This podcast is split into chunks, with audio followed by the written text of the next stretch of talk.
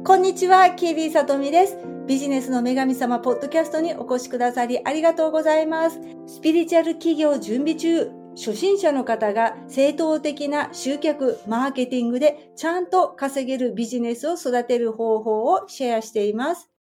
はい、キーディーさとみです。今日は2024年のビジネスの計画の立て方についてお話ししたいと思います。すでにあなたは来年の手帳を用意されているかと思います。そしてきっとね、何月には何々をしたいとか、何月にはどんな勉強したいとか、そのようなことをもしかしたら書き込まれているかもしれません。新しい手帳ってすごくワクワクしますよね。来年ね、あなたの事業をどんな風にしたいのか、ビジネスをどのように拡大したいのかっていう希望もあって、計画をね、立てていただきたいと思うんですけれども、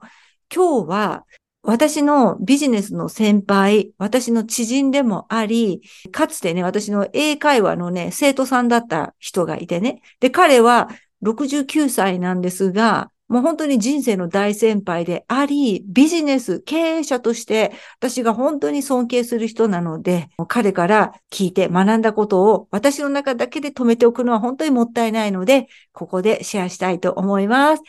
まず私がね、彼にね、質問したんですよ。たくさんのビジネスを立ち上げる人、事業を始める人が3年も持たないうちに消えていってしまう。10年どころか5年も続かない、3年も続かない人が多い中、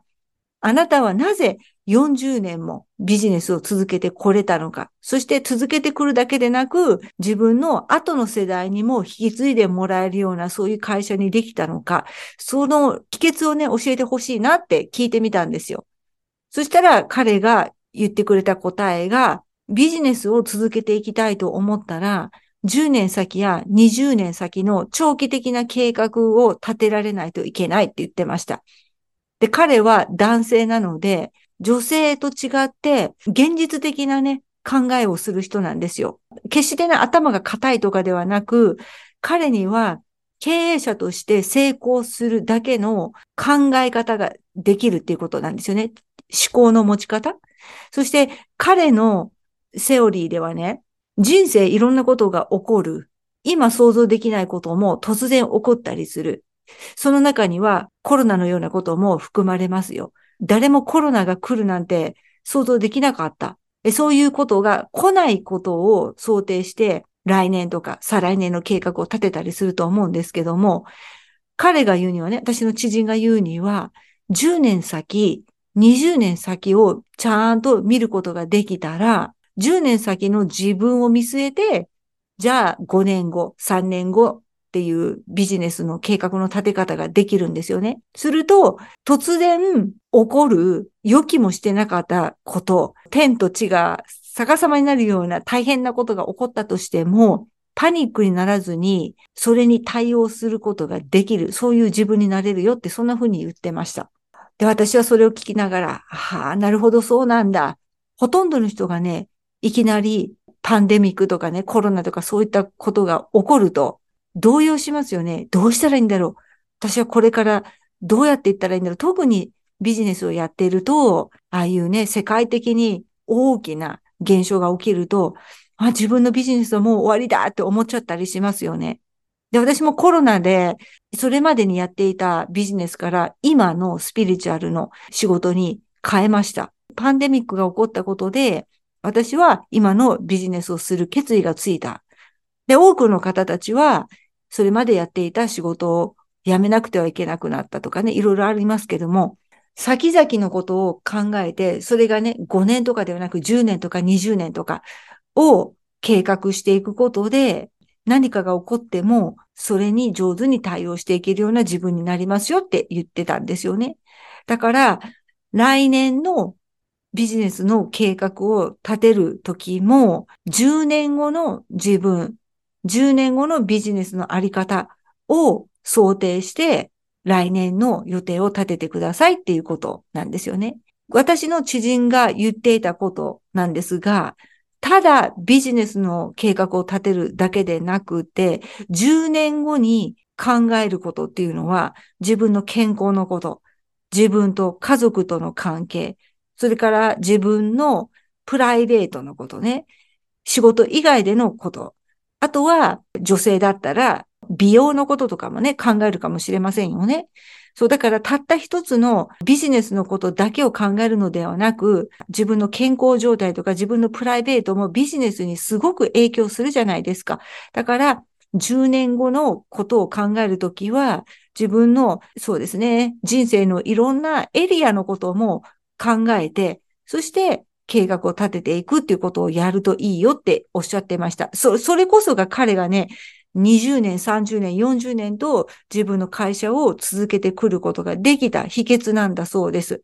だから実際に経験者が言っていることは多分正しいと思うんですよ。だからそこを私たちも取り入れていけたらいいのかなと思います。で、私自身も10年先のことは考えてなかったんですよね。せいぜい5年ぐらいでした、今まで。でも、彼との会話から改めて10年先の自分を見ることっていうのが大事だなってすごく実感したんですよね。なぜなら10年先って私の今は元気だけどね、両親がどうなってるかもわからないです。私が10年先もね、イギリスに住んでるかどうかもわからない。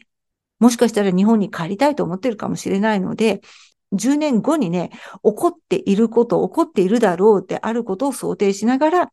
来年、再来年のビジネスの計画を立てていこうかなって私自身が本当に思いました。はい。というわけで、あなたにもぜひね、2024年のビジネスの計画を立てるときに、10年後のご自身の姿もね、見据えた上で計画を立てていってほしいなと思いました。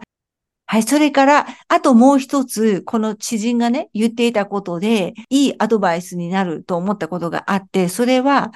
どんな人間と時間を共にするか、こういう関係を持つ中で、どんな人間と付き合っていくべきなのかっていうことをお話ししてくださいました。この知人は20代で自分の会社をね、立ち上げたんですけれども、まだ彼が企業に勤めていた時、経営者になってなかった時にね、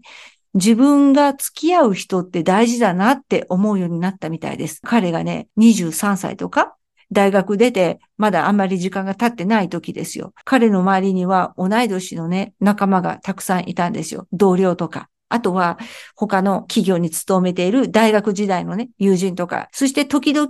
彼らと飲みに行ったりして話をするんだけども、その時の会話、最初はね、久しぶりに会った友人と飲んで話すことが楽しく感じたんだけれども、だんだんだんだん刺激を感じなくなってきたんですって。この人たちと一緒にいても自分は成長しないな、会話が面白くないなって思うようになっていったんですって。同年代の仲間たちが人間的につまらないと言っていたわけではなくて、彼らとの会話を聞いていても自分は成長しないだろうなって思ったんですって。そしてこの知人はいつかね、自分の会社を立ち上げたいっていう望みがあったの。だから、この同年代の同僚やね、大学の仲間たちと集まっても、彼らが話していることって、やっぱり給料今月はいくらだったとか、こんな仕事をして大変だったとか、上司にこんな風に言われたとか、そういうことが多かったらしいんですよね。仲間が話してたことって。でも、私の知人はもっと自分が成長できるような、もっと自分に刺激を与えてくれるような、そして自分の知らない世界をね、見せてくれるような、そういう会話をしたかったらしいです。ですから、意識して自分よりも一回り、一回り以上も年上の、しかも経営者たちと仲良くしてもらうようにしたんですって。例えばね、彼がその時23歳だったとしたら、一回り以上も年上だったら、最低でも35歳ぐらいの、しかも経営してる人たちと仲良くしてもらうようにした。そしたら気がついたら自分も経営者になっていたっていうことで、年上のね、自分の会社を持っている人たちとする会話がすごく刺激的だった。そして彼らからの話を聞くたびに自分が学んでいったし、自分が知らない世界を見せてもらえた。知識が増えていった。その先輩が言っていたことっていうのは自分が実際に会社を立ち上げた時にすごく役に立ったって言ってたんですよね。だから、自分がどんな人と付き合うか、自分の周りに置く人、自分の周りに置く人ってちょっと変な言い方だけどもね、自分がどんな環境にいるのか、で、意識してどんな人とどんな会話を持つのかっていうのはすごく大事なことだよっていうことをね、私は聞いたんです。これは本当に私も大事だなって思ってて、自分の周りにいるね、5人の人間の平均的な人物に自分がなっていくって言われているので、もしね、あなたがビジネスをされていて、これからもっともっとビジネスで成功するビジネスのスケールを大きくしていきたいと思っていたら、同じようにそういうビジョンを持った人とお付き合いしたいし、自分に刺激を与えてくれる自分の、そうね、見ている世界、意識をね、広げてくれるような、そういう人物とお付き合いしていったら、自分のビジネスの成功にもつながるのかなと思いました。はい。というわけで今日は私の知人、ビジネスの先輩、経営者だった人から聞いた、よりあなたの仕事、よりあなたの事業を長く続けていくための秘訣、二つお話しさせていただきました。今日のお話が、これからのあなたのビジネスの拡大に役に立てていただけることを願っています。はい。では、今日も聞いてくださってありがとうございました。次回のエピソードでお会いしましょう。さようなら。今日のエピソードはいかがでしたか？ご質問や知りたいトピックのリクエストもお気軽に送ってくださると嬉しいです。あなたの活動やビジネスのお役に立てる情報はビジネスの女神様とつながるメルマガでも配信しておりますのでぜひそちらもご登録ください。では次回のエピソードでお会いしましょう。さよなら。